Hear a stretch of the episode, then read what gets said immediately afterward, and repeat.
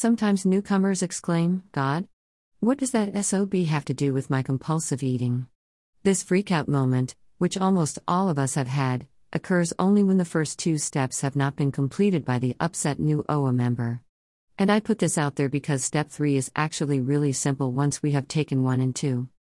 Once we are on step 3, a couple things should have happened.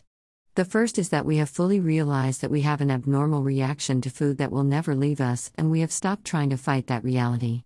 The second is that we realize that fighting our compulsive food behaviors is completely nuts, and that only something greater than ourselves, and greater than food, can bring us peace.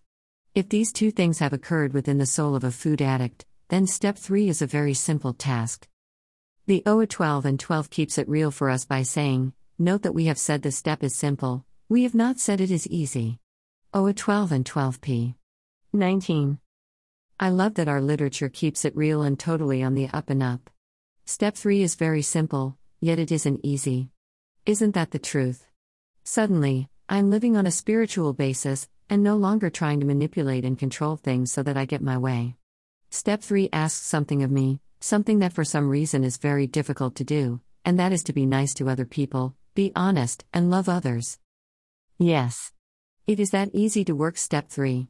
My first sponsor, Ms. Angel, said it best, "Avin, the way to work step 3 is to stop acting like an a-hole." So, what does God have to do with my compulsive eating? Once we compulsive overeaters truly take the third step, we cannot fail to recover. OA 12 and 12p.27. Thank you for my recovery. I love all of you. See you at the next meeting.